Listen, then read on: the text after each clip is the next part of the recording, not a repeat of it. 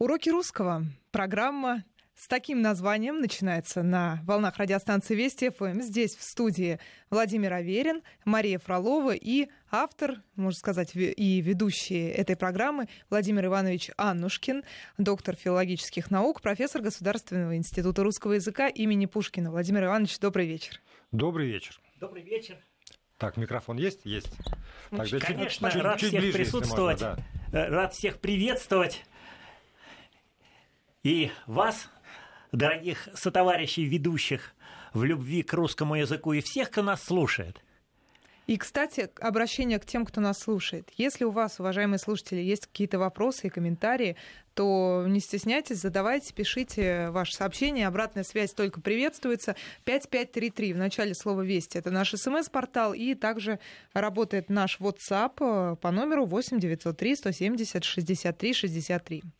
Да, и если позволите, Владимир Иванович, давайте начнем э, вот э, с, ну, с наболевшего, что называется, с, с недавней темы. У нас так много наболевшего. Да, ну, то есть русский язык вечен. Именно поэтому мы без... с вами улыбаемся друг да, другу. И бесконечен, конечно же, но тем не менее, как, как ни странно, иногда возникают какие-то поводы новостные для того, что связанные с русским языком. В частности, не так давно, в конце прошлой недели, по-моему, если да. я не ошибаюсь, угу. заспорили Иван Иванович с Иваном Никифоровичем практически. А Вице... как, как-то вы неуважительно говорите Почему? относительно... Ну, я, это, я, знаете, наши Иван, Иван Иванович и Иван Никифорович, это, простите, министр образования и заместитель э, председателя правительства. Правительство, да, вице-премьер и министр образования. Но, но а, мы по-доброму.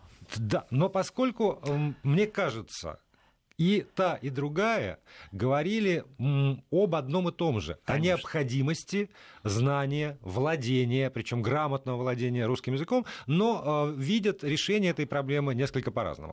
Например, а, министр... объясним, да, давайте да, объясним. Давайте объясним. В чем же суть а, проблемы? Например, э, министр образования и науки Российской Федерации госпожа Васильева настаивает на том, чтобы предмет э, русский язык оставался и культура и, речи. Да, русский язык, да, точнее, да, вот русский это. язык и культура речи. Вот такой предмет оставался в обязательном стандарте вузовского образования.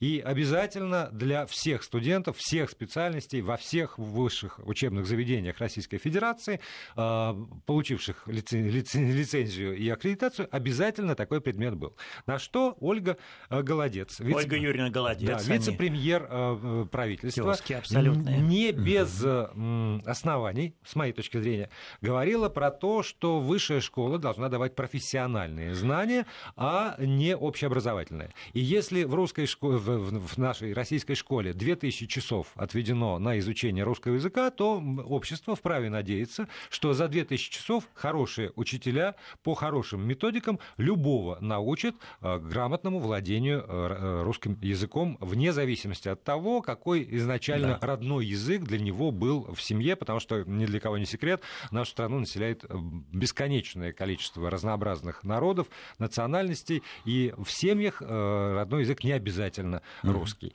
И этот спор, он э, в общем, по-моему, требует какой-то э, комментарий какого-то. Он требует следующего комментария. Дело в том, что в данном случае правы обе стороны, потому что они говорят правильные вещи. И Ольга Юрьевна Голодец говорит правильно о том, что школа должна давать знания.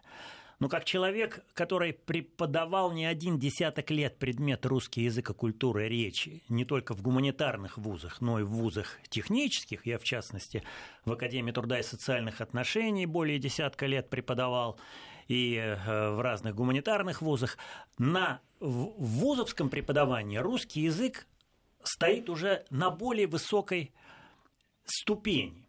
И надо сказать следующее. Вот смотрите, вот мы с вами взрослые люди. Нам с вами нужен русский язык.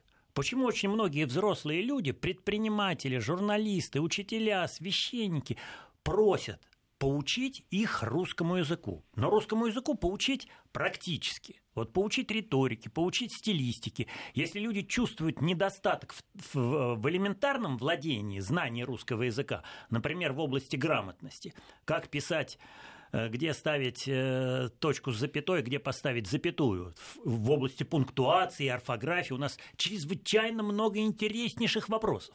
То есть нет предела совершенствованию. Я прирос. еще, еще, еще одно замечание.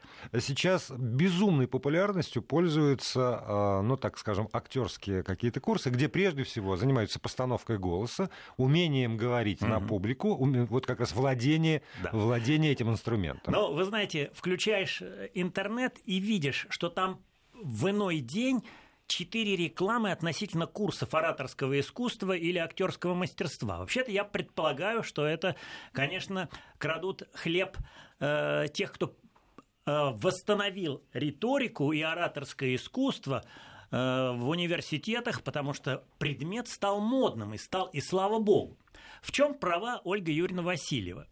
Э, в том, что предмет русский язык и культура речи, вне всякого сомнения, нужен всякому специалисту потому что всякий специалист э, должен передавать свои знания и организовать свою работу э, на хорошем русском языке. Он любого должен... уровня, да, любого, уровня. любого профиля, точнее, Конечно. специалист. Вот смотрите, он должен обязательно писать документы, он всегда пишет какие-то тексты по своей специальности.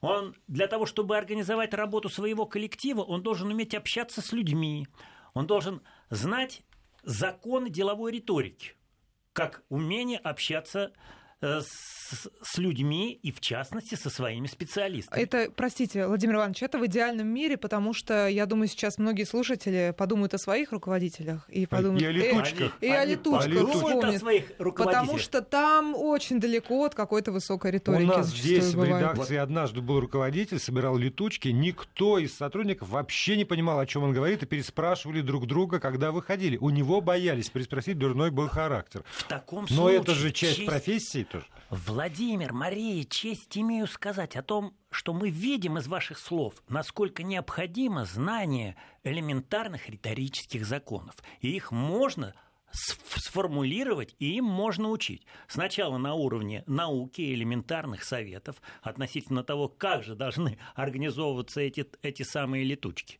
Вот мы же с вами не умеем, например, следить за временем нашей речи мы не можем представить, как композиционно должно быть выстроено всякое заседание или э, всякое общение.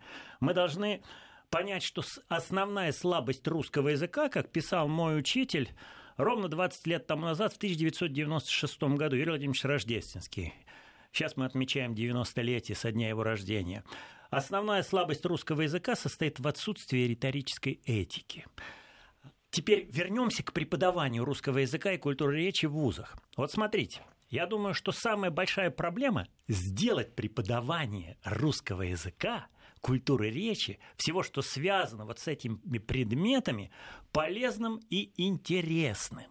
А для этого требуется, ну, конечно, э, разнообразить занятия. Требуется показать, что язык действительно полезен – потому что язык сопровождает нас во всех случаях нашей жизни.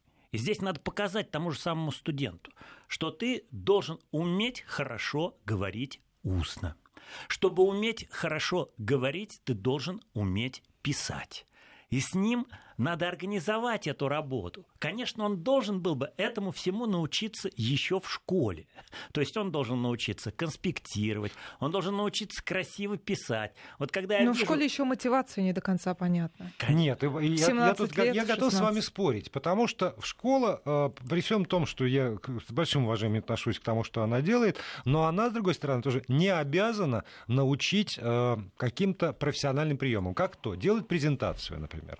То, без чего сейчас не может обойтись ни один представитель, кажется, ни одной профессии. Продает ли он? Вот, то ли он собирает деньги на свои научные исследования, на свою, там, не знаю, постановку в театре. Он э, в итоге доказывает э, свою, ну, там, не знаю, инженерную какую-то мысль, изобретение там да. свое. Либо он защищает диссертацию. Без Но... вот этого презентации вот смотри, школа вы, этого не может дать. Вы заговорили о презентации, как уже о профессиональном жанре. Но я вам должен сказать, что наш ученик должен научиться публичному владению устной речи на том уровне, на котором он находится. Потому что всякое выступление у доски – это в некотором смысле счету, да. маленькая публичная речь.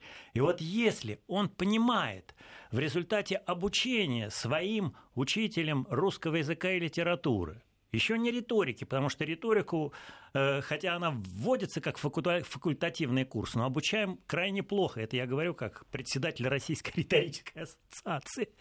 Э, надо, чтобы ученик понял, как, каковы правила публичного выступления. Надо, чтобы он умел практически овладеть своим произношением, чтобы он умел декламировать, а это немножко театр. Вот почему актеры у нас, э, преподают, артисты у нас, э, режиссеры пошли преподавать публи... правила публичного выступления, искусство публичного выступления. Значит, э, вот всем этим элементарным навыкам надо потихонечку начинать учить в школе, и научить, например, устной речи невозможно, не обучая письму, потому что перо – наилучший наставник красноречия. Это значит, надо писать сочинения. И вот те проблемы, а писать которые... не читая, тоже невозможно. Да. да. Э, писать хорошо, не читая, невозможно. Поэтому вот все те проблемы, которые сегодня ставятся нашим новым министром, ставятся абсолютно справедливо. И мне кажется, что мы идем сейчас по правильному пути. То есть вот сейчас э, вводится сочинение, э, причем разрабатывается именно его творческая часть, потому что самое трудное – научиться мыслить. Можно ли научиться мыслить? Можно. Это, конечно, предмет и риторики, и э, литературного образования, потому что мы мыслим с одной стороны по образцам, а с другой стороны мы сами учимся творчески мыслить через развитие своей мысли, через фантазию, через воображение. Но для этого надо, чтобы и учитель, который оценивает сочинение, э, оценивал вот эту способность мыслить, а не повторять, скажем, уже известные образцы и там за переписанную критическую статью mm-hmm. из сборника 49 года да. человек не мог получить получить оценку выше, чем за собственные мысли по поводу, не знаю, там чего, Достоевского, да. Толстого или Чехова. А здесь вы говорите э, очень верные вещи, потому что надо учесть два фактора. С одной стороны, мысль должна быть правильной, истинной, но она должна быть не банальной. И вот чему надо учиться на уроках русского языка и литературы? Надо учиться творчеству. Вот, свободе. Да, свободе, свободе. свободе мысли, конечно. Да, свободе мысли. Потому что вот научиться сказать хорошую речь можно только тогда, когда ты не просто повторяешь чьи-то чужие азы, или там в интернете прочитал, как тебе сказать или написать поздравительную речь. А сейчас у нас таких советчиков тоже много. Но обратим внимание, что должен быть вкус у человека, как способность понимать прекрасное. И должна быть изворотливая, изобретательная мысль оригинальная мысль, потому что каждая речь предполагает новизну. А все-таки, а что такое правильная мысль? Вы сказали, что мысль должна быть правильной, но при этом оригинальной. А, вот э, э, я иду к вам и размышляю над результатами конкурса общегородского слова «золото», который мы провели в прошедшую субботу в нашем институте среди старшеклассников. 10-11 классников, 20 человек лучших ораторов, отобранных на, нами после их э, видеоречей, которые нам прислали 70 человек, мы отобрали 20 лучших ораторов, и вот мы их слушали. Правильная мысль – это когда она соответствует э, тому мнению, которое имеет слушатель. Отчасти, значит. Вообще это истинная мысль, та, которая соответствует тому, что существует в природе, в обществе. Но эта мысль обязательно должна быть выражена как-то оригинально и своеобразно. А что, революционная мысль не допускается? Какие? Которая, революционная мысль, а которая вот... не, доп... не соответствует вот ожиданиям аудитории. Э, я бы сказал следующее. Революция предполагает некоторый переворот. Да. А если вы хотите все перевернуть, не, не все. и отказаться от культурной традиции, то это неправильно. Но выходит человек и говорит, земля вертится. А вся аудитория в это время считает, что Земля стоит на трех китах. Значит, его мысль неверна? Э, вы сейчас формулируете замечательную мысль, которая имеется в риторических учебниках. учебниках. Все новое вызывает сопротивление. Да. Вот э, Значит ли это, что его не, не надо говорить? с общественностью их всякий хороший оратор должен эту свою мысль обосновать и хорошо ее преподнести. Пожалуйста, обоснуй, почему Земля вертится. Аудитория уже не хочет ничего слушать. Да, аудитория узнает, что Земля стоит на трех китах. Она не хочет слышать никаких аргументов. Пробиться к ней невозможно. Значит ли это, что не надо говорить ей о том, что Земля вертится? А, это, а теперь это будет связано с твоей жизненной позицией и вообще с твоей смелостью. Ты готов жизнь свою положить за то, что Земля вертится? Тогда вот говори. Есть, тогда говори. Но имей в виду, что тебе вот это сейчас толпа которая считает, что земля на трех китах, распни она распни, тебя сейчас да. распнет. И поэтому очень многие риторы, ораторы поплатились головой за, за, за вот эту самую правду. Таковыми были Сократ, Цицерон и еще очень много благородных людей, которые поплатились за свои слова. Значит, вот надо решить, э, какую точку зрения ты принимаешь. Здесь треб... значит, риторика и вообще всякая речь человеческая предполагает много мудрости – житейской мудрости. И надо понимать, где и что. А во всякой Кстати, мудрости много печали, как известно. Конечно, потому что печаль достигается вот этим самым опытом. Возвращаясь к теме преподавания все-таки русского языка и культуры речи, о чем мы начинали говорить, у нас слушатель э, вопрошает пять лет на учебу в техническом вузе. Все планы расписаны. А в ущерб чему преподавать язык? В ущерб профессии? Судя по всему, наш слушатель не согласен. Да, но опять же, вот давайте тогда договоримся, что такое специалист в 21 веке.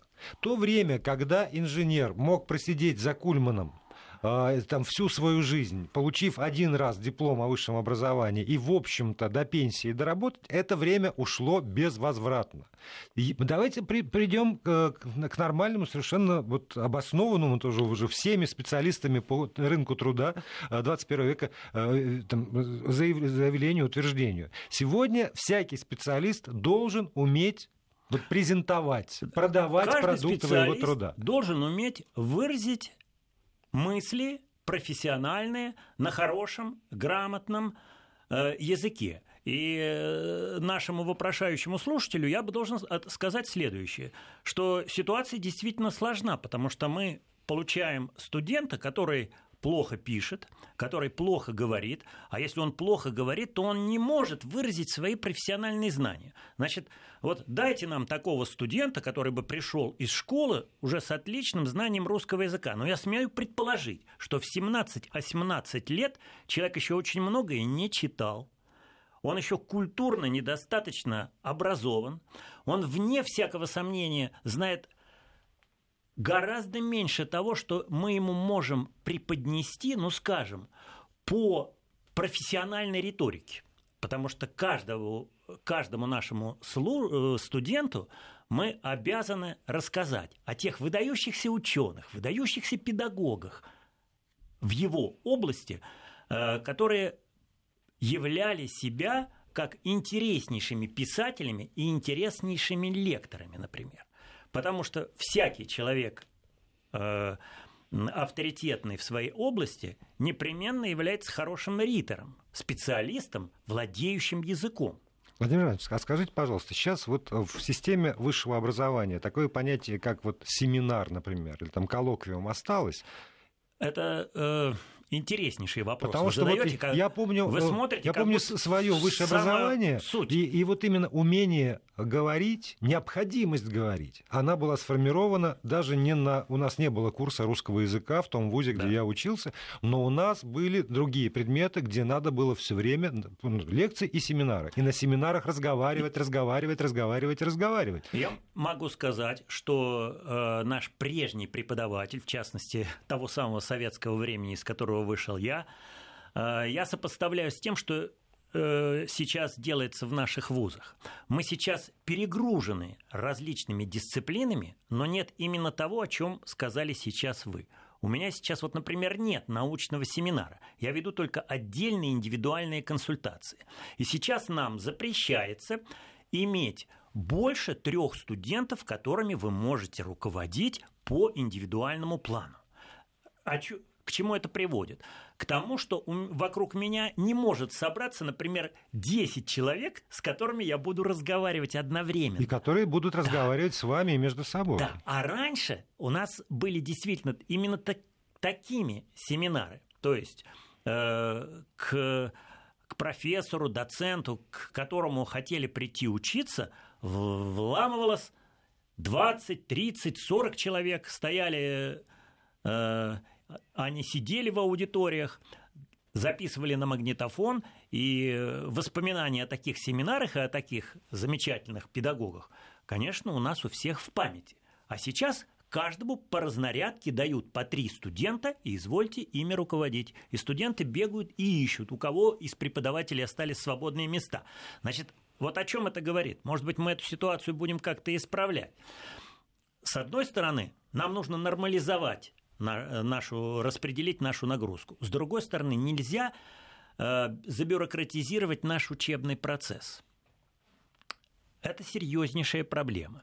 Серьезнейшая проблема состоит в том, что мы э, не можем организовать по-настоящему наш творческий педагогический процесс. Э, мы сейчас имеем больше возможностей э, в отношении использования технических средств, компьютеров, возможностей больше. Мы имеем больше информации, потому что нам открылись такие возможности в изучении, например, русской зарубежной литературы – Э, в интернете можно найти очень много книг, за которыми теперь не надо идти в библиотеку. Но, с другой стороны, Э, эти новые технические средства дают нам и многие опасные повороты в нашей работе, потому что теперь студент скачивает курсовую или дипломную работу и, или ее часть, и потом приносит преподавателю. Да, если бы только студент. Если только Приносит студент. как диссертацию, и ничего. Да. Но, да, но смотрите, вот а если говорить там, давайте вернем курс русского языка и культуры речи в на, в обязательном порядке. Далеко не везде есть преподаватели, риторы которые могут преподавать риторику. Я боюсь, что если это сделать обязательным, тогда, ну, там все равно сколько это будет, 10, 15, хорошо, 20 часов. Тогда будет система тестов по правилам русского языка, например, орфографии, пунктуации, и надо будет отметить, опять же, там галочкой, запятую поставить здесь или здесь, суффикс такой-то или такой-то, с большой буквы или с маленькой, и где поставить двоеточие. Нет, Володя, я совсем не настаиваю на том, что непременно все должны быть риторами. Я помню, как в Академии труда и социальных отношений преподаватели возбуждали великий интерес у студентов занятиями э, нормой речи, поиском правильных вариантов в произношении, в написании, э, в поисках синонимов. Э, в правильности синтаксических конструкций. То есть все зависит от того, сумеет ли преподаватель зажечь сердца студентов. А вот давайте, номер Да, давайте вот этим мы займемся уже после выпуска новостей. Владимир Анушкин, доктор филологических наук, у нас в студии. Мы продолжаем. В студии доктор филологических наук, профессор Государственного института русского языка имени Пушкина Владимир Анушкин. И также мы ассистируем Владимир Аверин и Мария Фролова. Владимир Иванович, у меня к вам вот какая просьба. Может быть, как иллюстрацию к возможностям преподавания русского языка для взрослых, имея в виду там в высшей школе, поговорим о тех сложностях, с которыми сталкивается действительно человек в, в, в своей повседневной жизни. Вот нас спрашивают, например, почему нельзя говорить в следующем часу, а надо в следующем часе, а может быть, как раз наоборот. В Вороне Бог да. послал кусочек сыра или сыру. Сыру, да. Почему Петь. на вестях ФМ, а не вести ФМ? Почему а. по средам, а не по средам? Да. Хотя да. здесь вот про, про последнее я знаю. Все предыдущее это тоже вопросы к вам. Вот смотрите, надо всю жизнь воспитывать себя русским языком. То есть внимание к слову, это внимание должно сопровождать нас всю жизнь. И я могу сказать, что нет предела совершенству. Я, возможно, даже не, могу, не смогу ответить на все вопросы, вот не требуйте, пожалуйста, от профессора, что он непременно вам скажет все с абсолютной точностью. Прямо Но, сейчас. К следующему, сейчас. К следующей ну, передаче вот ответить, ответить на вопрос положить или покласть вы точно сможете. Но наш слушатель, ну, уважаемый, ну есть словарь. Вот в чем должен быть интерес в преподавании русского языка? В том, что ты, конечно, учитель, подготовился к ответам, в том, что ты знаешь больше своего ученика, и ты на эти вопросы отвечаешь. Если ты не знаешь чего-то, ты честно говоришь, что ты не знаешь. Но относительно чая чаю, сыру сыра, можно сказать следующее, э, что, конечно, вот эти формы э, чаю, сыру, вороне Бог послал кусочек сыру, конечно, это вариативные формы. Э, они устаревшие. Э, и они, конечно, в нашу речь так или иначе входят. Э, они являются более разговорными формами, менее литературными. Э, но в сущности эти разговорные формы вполне употребительны. Особенно, когда нужно как-то окрасить речь. Особенно, когда нужно как-то окрасить свою речь. Но только в том случае, угу. если нужно окрасить. Вот сейчас, э, как правильно говорить, в вишневом саде или в, вишне... в саду или в саде? В саду. В саду. В том в... саду, где мы с вами встретились, да, да. это так. Хорошо. А когда я пишу э, о пьесе Вишневый сад, в вишневом саде Чехова, вот в таком случае придется написать в, вишне... в вишневом саде Чехова. Потому что? Потому что, потому что речь идет э, о пьесе. О закавыченном названии. О да? закавыченном названии. Да. Угу. Значит, вот э, такие, э, а вот можно вопрос, такие как, варианты который, меня, у нас меня будут встречаться постоянно, вол, как в произношении, так и в словах. Вот это то, с чем я сталкиваюсь на работе, и я никогда не, не знаю даже, что, в чем делать. Когда речь идет о том, что корабль зашел в порт, я говорю uh в порту. uh А когда самолет приземлился, то я говорю в аэропорту или в аэропорте. И, а, самолет... и тут меня каждый раз накрывает. А, самолет приземлился в аэропорту. Ну, я, я, я бы сказал, в аэропорту. А, вот эти вариативные случаи, которые мы с вами сейчас обсуждаем, они исторически изменчивы. Я могу сослаться на мой собственный э, радиоопыт. Я э, в радиостудии э, наших центральных каналов, наверное, с 88 года. Э, со мной вела, записывала передачи замечательная журналистка Татьяна Ивановна Абрамова. Она вела передачи «Беседы о русском языке». А я, как юный кандидат наук, все время говорил одновременно. И вот одновременно, вот это у меня было любимое словечко, она останавливала меня и просила перезаписать. Раньше да. еще передачки э, записывали. Некоторые 29 сейчас. минут монолога у меня было. Надо говорить одновременно. И теперь я раскрываю словарь по культуре речи, изданный Э, в Ростове-на-Дону, и там я уже вижу, что нормой э, является одновременно, а не одновременно. Э, это в Ростове-на-Дону является нормой. Ну, ну значит, смотрите, одно, одновременно это разговорный вариант, допустимый. Да, как допустимый. Как допустимый в разговорный вариант. Норма бывает жесткая и не жесткая. И вот эти разговорные варианты, ими надо пользоваться, конечно, с осторожностью. Любопытно, что здесь еще влезает такая категория, как категория индивидуального вкуса. Потому что кто-то может сказать, ну не терплю, когда говорят обеспечение. Надо правильно говорить обеспечение. Но ведь большинство людей говорят об, именно обеспечение. Ну, знаете, э, большинство людей, э, если мы устремим свой взгляд э, там, в эпоху, ну, сто лет назад, было малограмотно, и, к сожалению, именно это, да. эта норма укореняется. Значит ли, что норму надо размывать?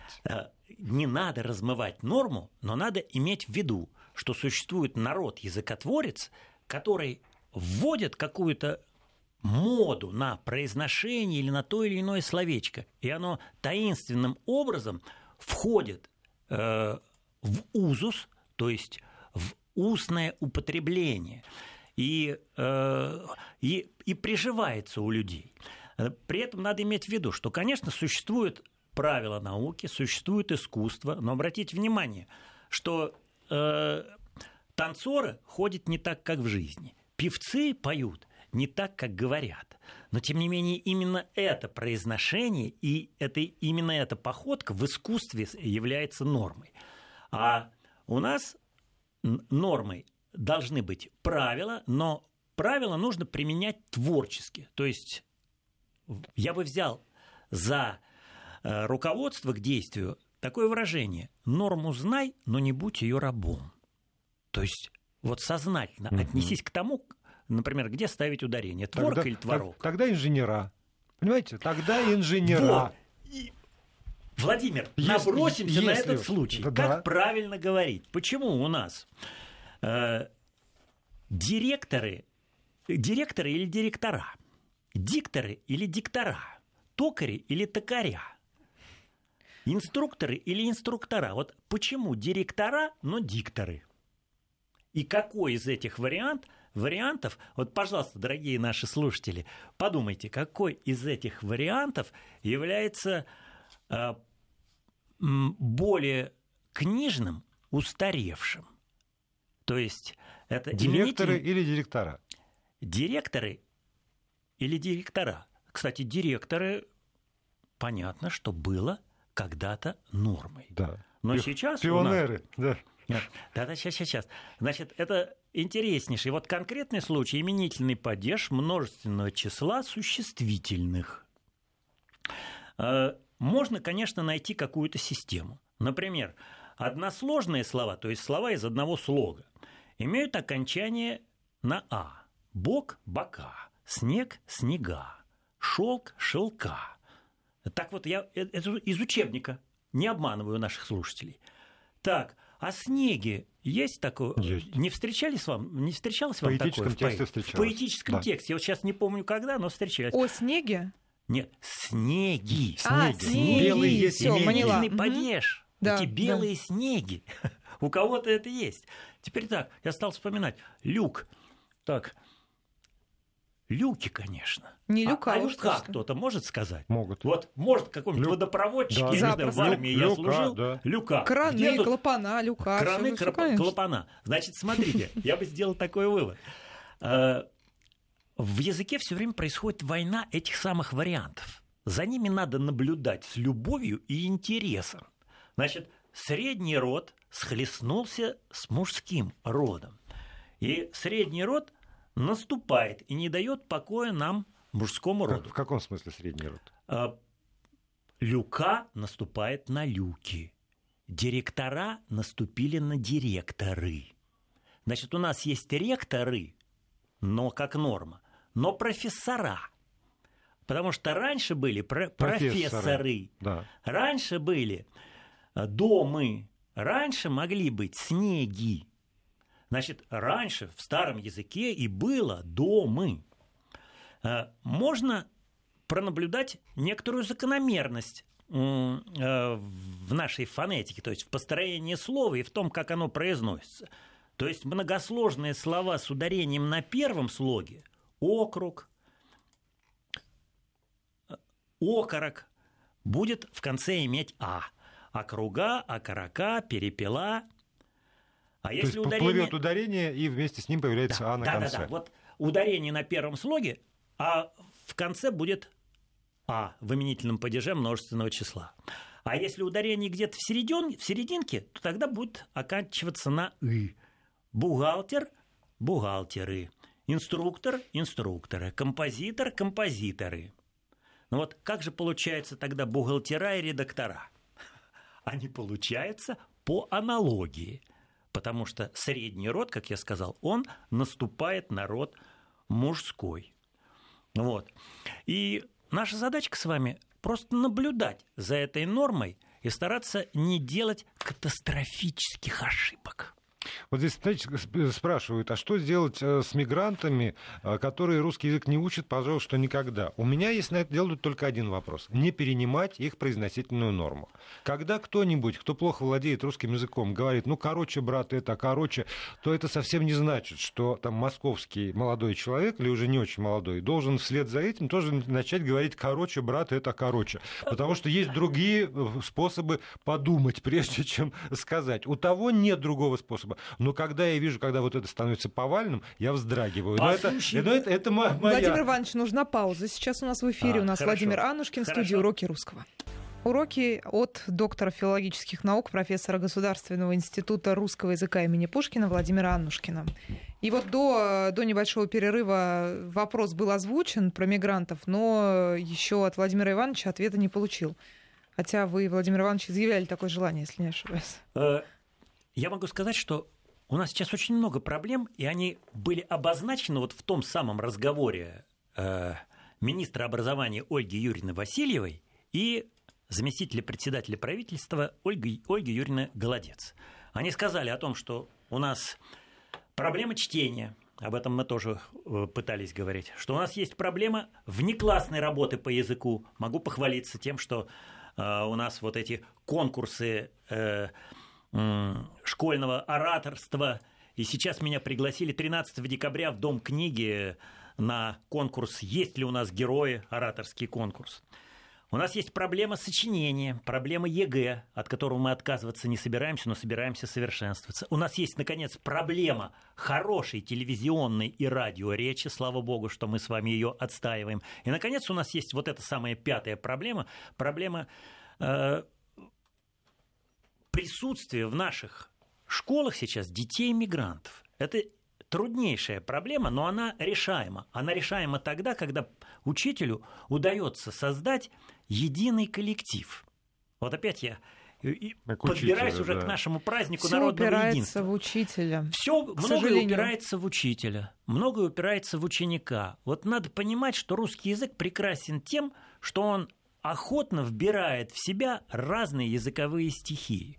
Вот мы, русские, мы же с удовольствием э, перенимаем что-то от грузинской культуры.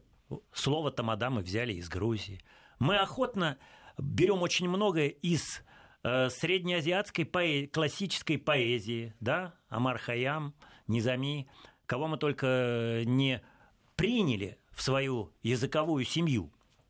Мы с удовольствием и охотно в этом брали и украинскую культуру, и культуру народов Прибалтики, и молдавскую культуру. Понимаете, этим велика русская культура. Мы в наш язык как губкой впитали очень многие идеи и э, слова э, других народов. И для нас нормальным явлением должно быть вот это перерабатывание, вот это общее обучение, которое мы обязаны сейчас организовать в школах. Э, и здесь очень многое наработано уже, потому что вот наш институт русского языка имени Пушкина более 50 лет, вот сейчас у нас юбилей 50 лет, но, в общем-то, раньше была начата эта работа, э, разрабатывали методику преподавания русского языка как иностранного. Работа с, на, с детьми мигрантов – это уже работа с детьми билинговыми. Вот надо очень хорошо понимать, что билингвизм – это богатство личности. Когда вы знаете несколько языков, когда вы говорите на этих нескольких языках, то вы э, более богатый человек, чем монолингв. И наша задача сейчас найти вот эту самую методику работы с детьми мигрантов – потому что они приходят уже, зная русский язык.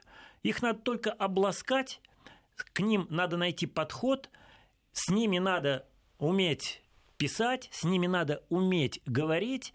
И вот как вам сказать, здесь надо работать и в области устной речи. Потому что, скажем, вот в устной речи существуют разные традиции слушания в разных культурах. Потому что ты наблюдаешь, э, когда едешь э, в такси, с таджиком или узбеком, что у него другая манера слушания. Он, во-первых, э, подчеркнуто э, тактичен э, к старшим. Мы тоже имеем правила, прежде всего, речь красна слушанием.